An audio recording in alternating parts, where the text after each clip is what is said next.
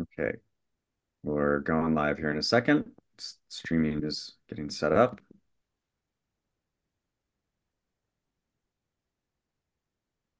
And I think we're good. All right. Okay. Hello, everyone.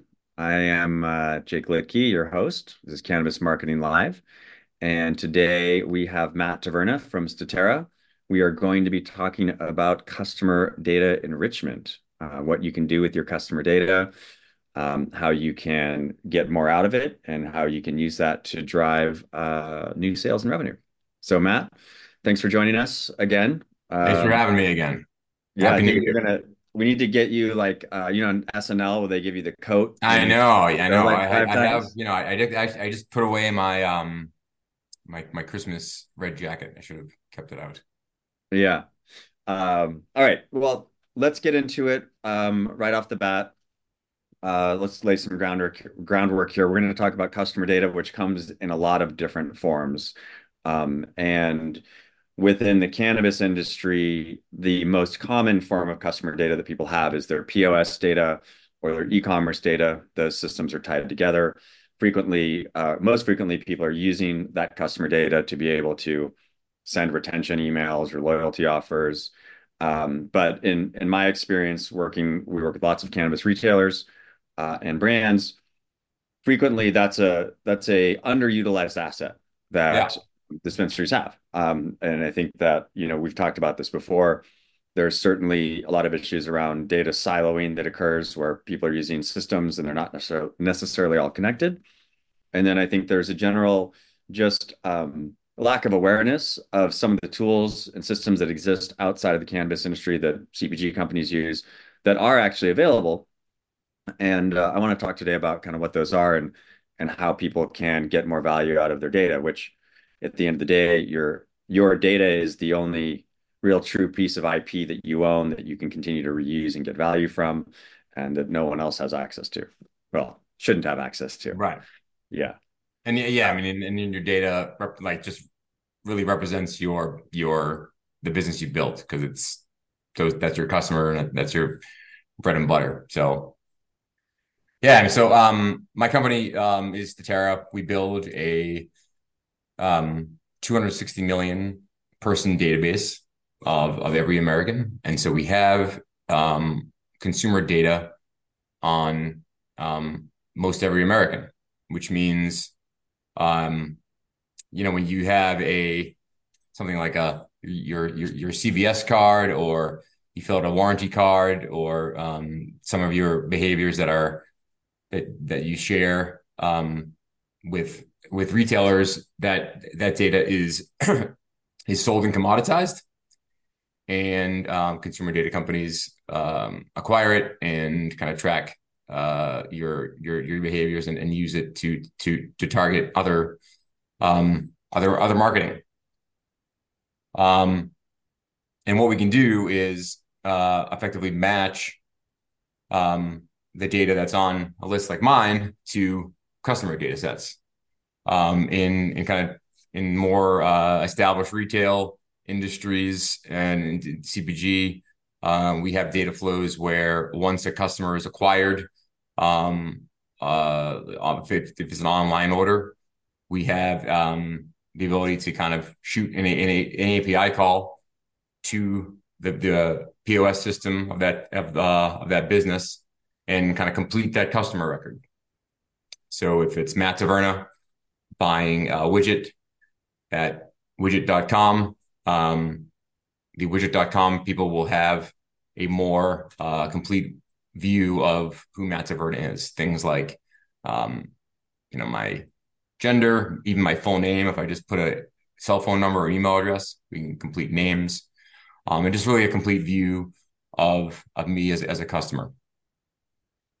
Yeah. So let's talk about some of those other data points. Um, so you've got a customer or a set of customers, you have their email address, um, and you have you have your own information as a retailer, like you know what they're purchasing. Now, uh, what are some of the things that are available to be enriched about an individual that would be relevant to a marketer um, in this case? Yeah, so um, I think just to start off is um, knowing the person's first and last name. So if it's you know if if your if your POS system or your your loyalty program only um, captures um, just a part of a record, if it's a cell phone number or email address, um, you can uh, actually quite easily uh, append uh, a first and last name and residential address to that record. And that kind of gives you a puts that like an actual person onto what is really normally just just a piece of information for you to go make an offer. Um, and so right out of the gate, you can tell. Um, I think a really important thing to uh, is, is if, if, where a person lives. So if they live close to your dispensary, if they're a tourist, um, you know it, that's a that's an important piece of information there. And from there, excuse me, there are other demographics that you can append, um, gender and age, um, and other uh, kind of just like simple demographics, um, such as you know estimated household income, and then you get into other kind of more kind of advanced consumer behaviors on what people kind of like to um, spend their money on and spend their time doing. Yeah. So when we are looking at um, someone's first party data set, like here's here's our list of customers. Uh, you can take the whole customer list, or you can break it into pieces. Let's say you wanted to delineate between people that purchase gummies versus people that purchase flour. Um, we can take those two audiences. We can we can run run them through the enrichment process, and you can get a uh, an automated lookalike audience, right? So like here's right. your existing customers, and then here are other people that are in your market area that have the same general profile. Um, that's a pretty simple way to do it. Yeah, and and, and so what Jake, I mean, so you know what what, what Jake means is you have um 42 year old male Matt Taverna who's going and buying pre rolls every day or every week. Um, it's just simply finding uh what other 42 year old males are out there that have similar attributes. So you can kind of, if you think about your Excel spreadsheet and how this is set up, uh, we talked about, you know, the, the kind of row of data and completing that row. Um, it's kind of interesting to think about that in, in, in, an individual way, but it's not very useful. Where it's where it's useful is in aggregate, right? So c- comparing and contrasting the Matt Taverna completed record with the other uh, folks in, in a zip code or in a certain area around a dispensary or, or in a t- target universe that's not necessarily geographic. Um, like and like Jake said, finding um, people that that that look like um, your your target customer, and yeah. then and therein um, creating like a a customer acquisition audience um, for your business. Yep. So you can come up with, like I said, a sort of a computer modeled score of, you know, these these are your existing customers, here's their propensity, and it's it's a lot of different categories, right? So it could be things that people purchase, um, interest in recreational activities. Um, and so we can use an automated system to say these are people that are similar, but you can also dive into the data at that point once you have it about your customers and say, okay, well, it turns out that people that um, purchase premium flour also tend to go to concerts or whatever that data point is. You can then use that um, information uh, for developing strategy, right? So, okay, now we know some more things about our customers. How does that inform the marketing messaging? Um, and and what is it that we want to tell consumers? And then you can segment those those campaigns separately, right? So you could have a um, a, a, specific campaign tactic that is around people that go to concerts because you know that there's correlation with a customer cohort that is valuable to you, and you can give them distinct messaging um, from you know people that are purchasing gummies or, or whatever that is. Right. Yeah, now, and, and, and, it's also, I mean, it is uh, kind of thinking to kind of the the most um, kind of guerrilla way of of, marketing cannabis is uh, you know billboard advertising, um, putting the billboard next to the concert venue or or, or near near a concert venue, um, rather than just kind of the cheapest one you can find on the closest highway. Yeah. So just making making informed decisions uh, based on your actual customer base. Um, in you know turning strategy into then tactics of like the big picture strategy and, and then the, tactic is like the placement of the of, of the ads. Yeah i mean oh, invariably when you start to pick apart the consumer data for uh, an audience you end up with surprises. You know it's human nature to make some assumptions about your customers. Um, you know we've we've done this analysis with you know large retailers where they come in with pretty strong opinions about who they think their customer is and exactly how they behave. And when we actually take their audience data or their customer list and run that through a demographic profile, there's always interesting things that come out. Um, and that's just on the audience side, right? Like, oh, it turns out that you have a really large amount of dog owners in your audience group, right? So that does inform things like, oh, well, maybe we should advertise near the dog park, for example. It doesn't always have to be directly correlated to, I'm going to use this for retargeting for digital. I mean, that's what we do. But you, as you mentioned earlier, it helps inform your entire marketing strategy and helps you be more efficient, you know, with with your budget in any channel that you're advertising in. Yeah. Yeah. And and, and I think um, it leads to better customer retention in in kind of uh, being able to craft messages that um, are tailored to that that person's um, actual interest rather than just hey it's thursday afternoon you can get 15% off that's a nice offer but um, you know actually thinking about brand affinity um, and even the channel that somebody likes to be you know, I, I, like a like a really interesting consumer attribute that you can find um, and, and you can utilize is how do how do how does the customer communicate with um, retail? So do they actually respond to text messages? Do they respond to um, you know display ads? Um, those are things that um, are actually measured and available to to to purchase purchase and enrich your data with. So yeah, so let's talk a little bit about how the data is handled. Obviously, we're talking about something that is a is a high value asset for an organization.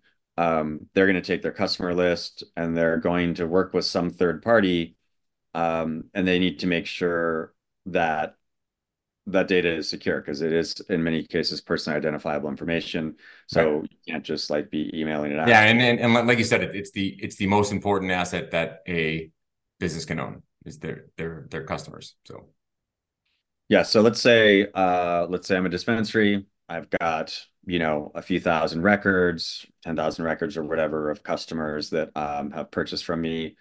How do I go from having a bunch of names and email addresses to having an enriched data set where I can do analysis on my audience and then use that for targeting.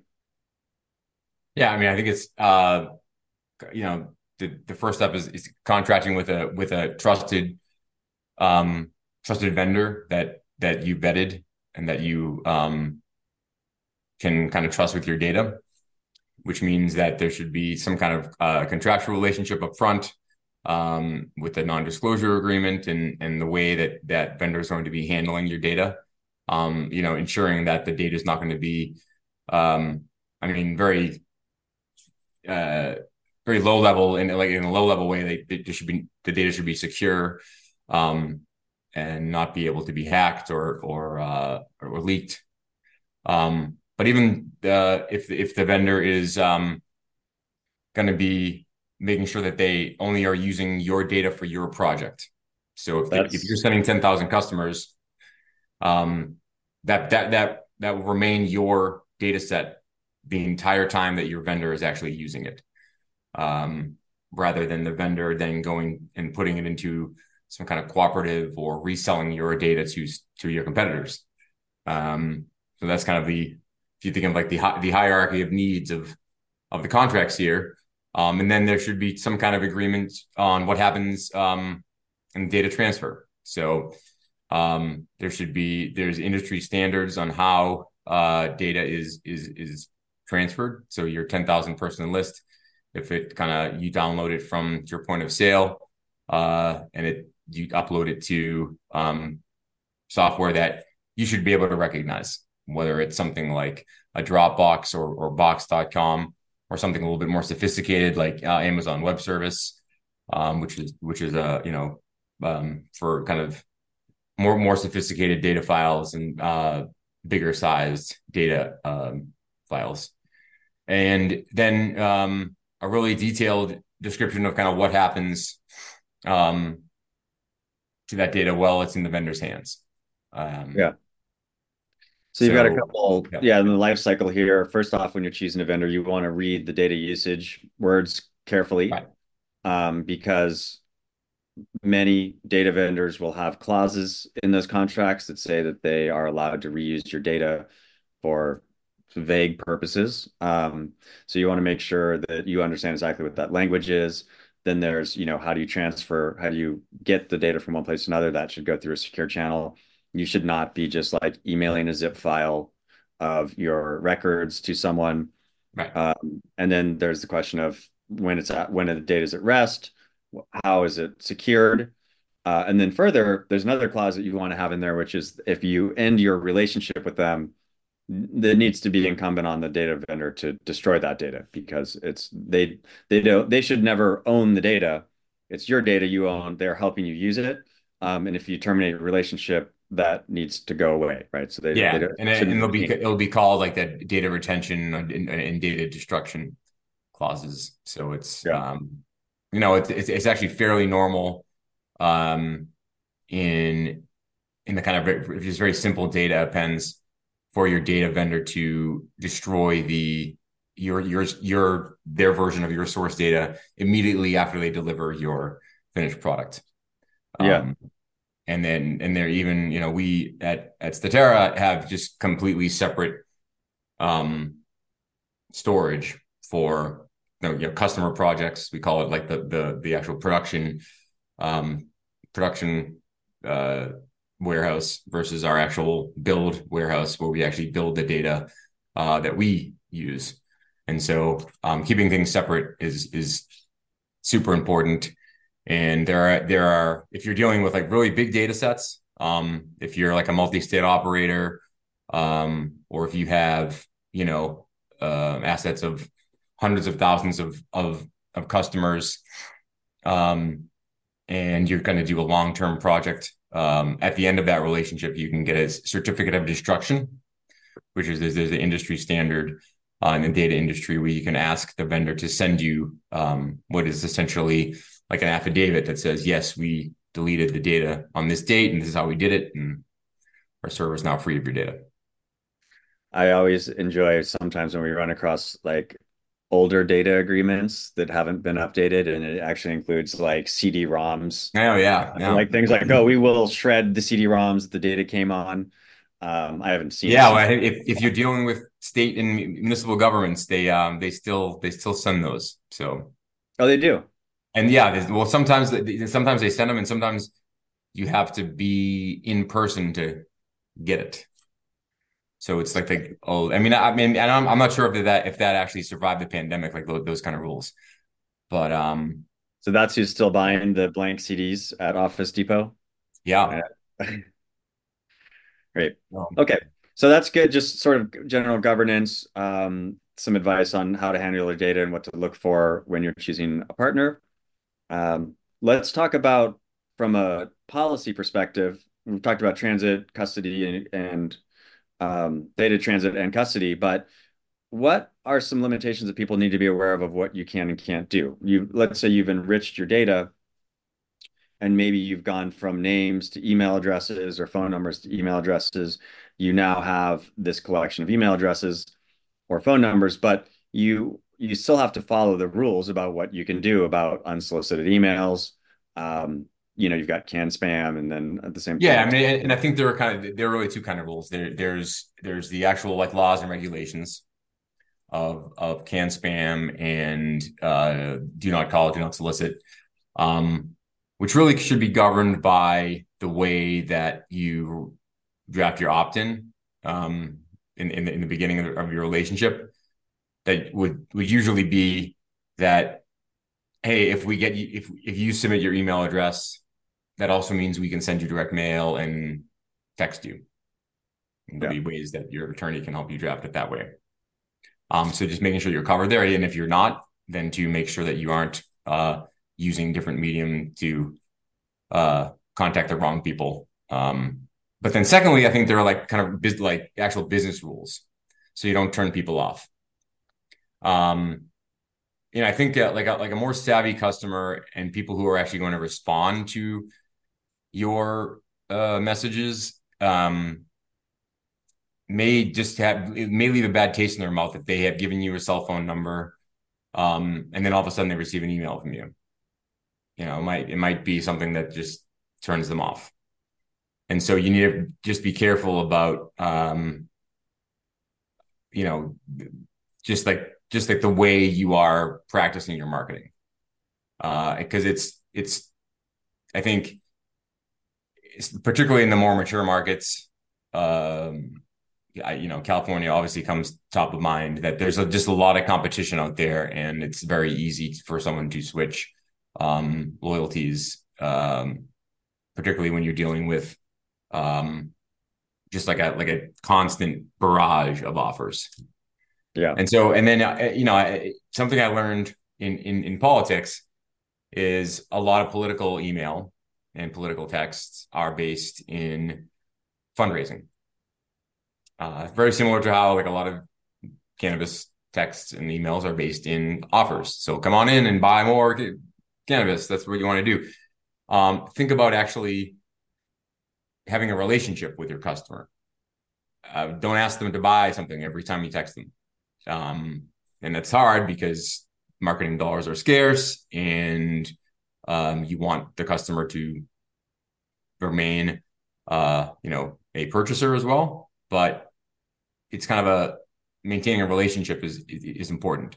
And there are things you can do to promote products in, in your business without having to um, always just be uh, looking for the next sale. Yeah, so I we know we've talked to a lot of our marketers, and this gets I think this concept gets forgotten sometime, but mm-hmm. you know, marketing is about an, a value exchange between you and your customer, right? So at the base level, you have a product that you're selling them, they're going to buy from you. There's a value exchange there. But when you're talking about marketing communications, you're asking someone to take their time to read your information. Right. Um, so the most common and straightforward thing that people do is, hey, here's 20% off. There's some value that you're offering. However, if you're just doing that every week, or I've been on some lists where I get like three texts a, a week. Um, when you're sending email specifically, you have an opportunity for like a longer form piece of delivery. And so to the extent that you can provide value in the information that you're asking the consumer to read, that will help um, your relationship with that consumer. And when I say value, that could be interesting information. It could be something funny, really anything where someone's going to take the, you know, 5, 10, 20 seconds out of their day and they're going to come away feeling like they got something other than you just asking them to spend more money. Yeah, I mean, and I think that like for those of you who think we're now delving into creative, we're not. Um, it actually then circles back to knowing what your customer likes to hear and what they want to talk about, or at least be, being able to like have an educated way of making those kind of decisions. So, um, talking about uh, you know cannabis in terms of music, talking about cannabis in terms of health, talking about cannabis in terms of lifestyle. Um, just being able to discern and and segment your list. Um, and it just and it just makes the off like makes offers um kind of more natural too. So if you know if it's a if it's a kind of a health message, you have products that deal specifically with the the kind of wellness aspects of cannabis. That that's it. That's much much easier ask than just like, hey, it's starting at 4 p.m. on Friday. Like, here you go. Um, although those are great sometimes, but yeah. The other thing that you can start to gather as you start to, you know, leverage dynamic content in your marketing, outbound marketing messages, whether it's text or email, is you'll start to see engagement rates differ based on what the content is in the messaging that you're sending out. Uh, and then you can use that feedback loop to send out better and better messaging that's more compelling. Um, and that's where it's getting back. I'll go back into what I was talking about before in terms of you've got 10,000 customers, they're not all the same. Um, you know, this is another concept that people sometimes forget, which is that like cannabis consumers are all regular people that have other things that they're interested in. Um, and so taking an approach of, you know, just going right after, you know, you like flower or whatever it is, that's fine. But if you enrich your data set, you can start to understand that you've got an audience over here that is parents, because that's one of the things we can we can look for, you know, um, children within household. You can look for things like these people have dogs or cats. Um, they go to concerts, as we mentioned. All of those things allow your marketing team to start to deliver dynamic messaging across your customers in an effort to foster a better relationship with their consumers so they feel like you're giving the messaging that they appreciate. Um, and you can't really do that effectively without enriching the data set you have. You're not really going to like give a hundred question poll to all your customers to ask them about who they are and what they like in life. But you the data you have today you do have the ability to go out, append that with a third party data partner and um, and get that level of insight. Yeah, and then and then and and it takes it beyond just the, like a product driven um, marketing strategy where you can even you know let your bud tenders know that hey we we know and you know we can track very easily what products move on what days and what time of month and things like that but you can even dig deeper and you you you kind of begin to understand maybe why certain products are moving at certain times of the month or certain days. And so they can be prepared to know what kind of crowd is coming in, not just what kind of product is going to move, but why that product is moving. Um, yes. And, you know, there's very simple reporting you can do um, that can translate to like a human interaction at the dispensary uh, that you can get into um, just as easily as you could do it uh, with the segmented message on email. Yeah. Okay, I've got a question here. Oh, and if anyone wants to ask questions, at least on uh, the Zoom link, I can I can see them. Uh, there's a question about frequency.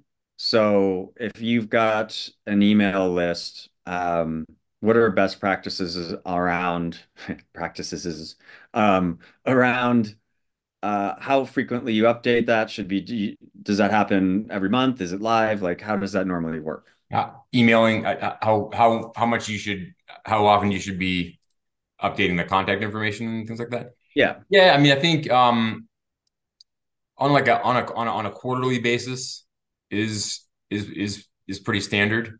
Um at the very least on an annual basis.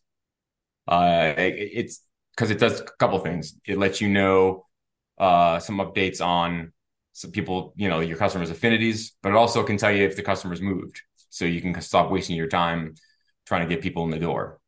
Um, so like a like a quarterly or or, or annual basis um, is good there. Now, if you've got a high volume of new records coming in, is there a case where you, I mean, you technically could do it monthly, right? Sure. Yeah, yeah. I mean, and it's not, I mean, I think that the thing about most most data companies, or at least most data companies that I've that I've uh, come across, is if you um, once you do something once, it's it's very easy to kind of keep that record updated.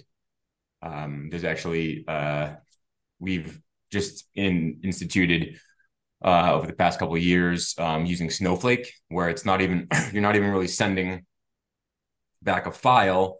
There's just a constant you know view of the file of you know 10,000 records and that view just gets updated uh you know constantly as as Statera gets new information about a record that that record just kind of up, up, updates automatically so you can kind of look at it um, and see the minuscule changes um, as they as they happen um, and so once you kind of you know once you kind of do you, you kind of jump into the cold water the first time, um, it's easier to stay in the water and, and, and kind of enjoy it. Uh, that's a good. I'm getting good at this, Jake. I'm yeah, getting, you like that? It's a good analogy. You know, it gets. Uh, yeah, so you know, um, Data River you, gets once, warmer. Once you, well, yeah, once you jump in, uh, it's easier for you to to kind of maintain uh, the the current the currency of the of the data. Um, the current in the river. Current, so we can go. We can just keep. oh yeah, yeah, Yeah. yes. Uh, so uh, aside from bad dad jokes, um, you mentioned movers, and this is actually I don't know the answer to this question. Yeah. Uh, maybe you do. This would be fun trivia. What is the frequency of moving? Like, did you see like how many? I don't know if you know this information, but like, what percentage of the U.S. population, and maybe it's different by state, moves in a given? Well, I, Um, th- I think it's, I think that's there's, there's two questions. I, I don't I don't know that one, but I do know the frequency of uh, people who are engaged in uh, the, the type of commerce we're talking about, not just cannabis, but uh, kind of like commerce where it's kind of like high, high touch e-commerce. Um, your list can change as much as 20% per year. Really? Yeah. Like meaning the And then, well, that's so that's that's the so that that's the actual list of yeah, like that their addresses, but it's also your your target audience uh, outside of your customers, your potential customers has kind of changed over up uh, upwards of upwards of twenty percent. That's Um, interesting. So the underlying data for your existing customers changes. Like the address, like this person does Yes, yeah, yeah. else. Yeah, and, Okay. yeah, and, and I can get some. Uh, we can maybe we can publish a couple of uh, little infographics on on on the, on the actual numbers. But yeah, I mean it's upwards of twenty percent. You know, and particularly in areas where um, really high volume dispensaries are located, cities and um, you know more more uh, kind of high income states and, and areas like that. Yeah all right, let's go. I I mean, because, I mean, look, and, and it might not even be that someone's moved cities, but in say if you're in San Francisco or you're in LA or you're in New York, um, people move every every year, right? And Yeah. they might move a block down the street, but now your direct mail is literally being wasted. Uh, now your your internet, uh, internet, your uh, digital advertising um, is going to the wrong uh, maybe IP address or something like that. Yeah. So let's actually talk about direct. We didn't really talk about that much, and I think that's kind of the final topic here. And and this is the bridge of, um, let you you can absolutely have. Let's say you have a newsletter sign up on your site. Um, these aren't even necessarily customers. If you um, if you don't have a newsletter sign up on your site, you should think about doing it because uh, some number of people will sign up for it, and and many of those may not be your active customers. Uh, but let's say you've got email addresses you know, you've got matt at gmail.com, but you don't have anything else about them. Now, you can take that email address, you can run it through a data enrichment process, and you can get back a physical address, right? And now with a physical address, you can go, you know, old school here, and you can and send mailers, which can be very effective. Um, is there, are people allowed to do that? I feel like direct mail, like mailing addresses are relatively public record. What are the guidelines around that?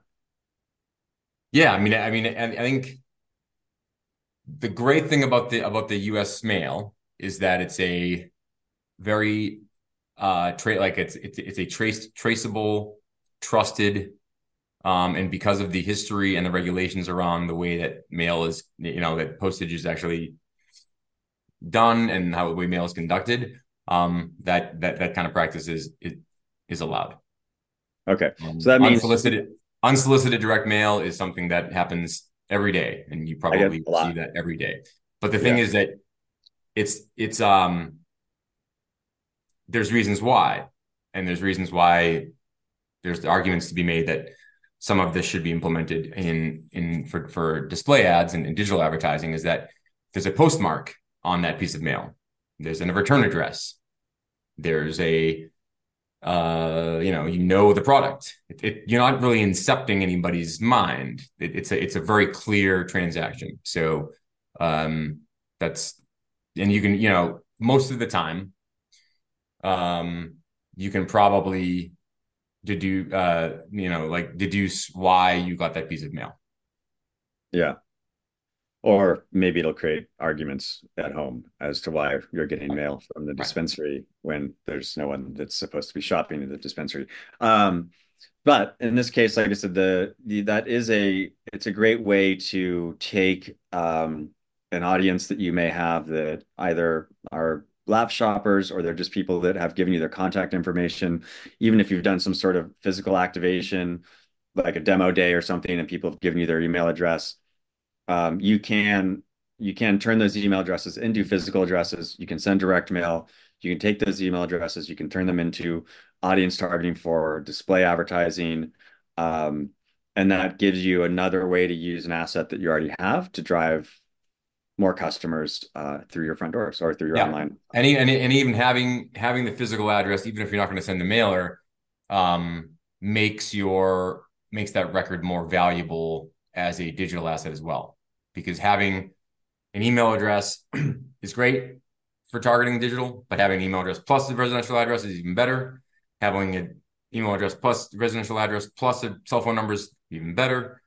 You know, um, the more the more touch points you, you have on an individual, the the more uh, chance you have of that individual individual actually ever seeing your ad.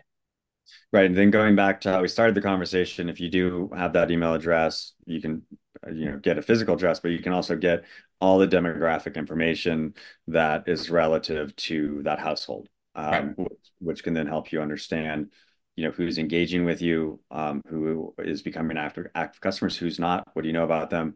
How do you start messaging them in a way that is going to be, um, that they're going to be receptive to? Yep. Cool.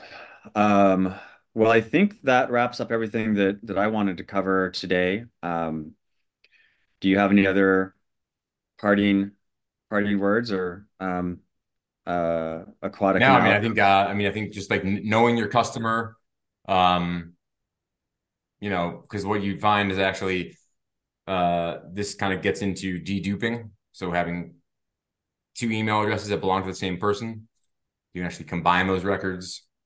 Uh, knowing your data, uh, taking care of your data, um, is is is is super important. And you know, as we've learned over the past several months uh, on this podcast, um, the sky's the limit once you Yeah. get your ducks in a row. When do you think they're gonna like not use the word podcast anymore? I don't. They do they even sell iPods anymore? I feel like that that name stuck well for it's, you know, I guess we'll we'll find out. Um, all right. Well, thank you for your time, Matt. All right. Uh, I'm Jake. I'm the CEO of MediaJel. If you want to send me direct questions, you can find me Jake at MediaJel or on LinkedIn.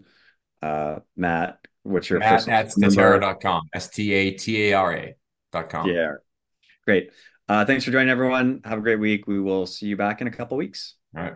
Cheers.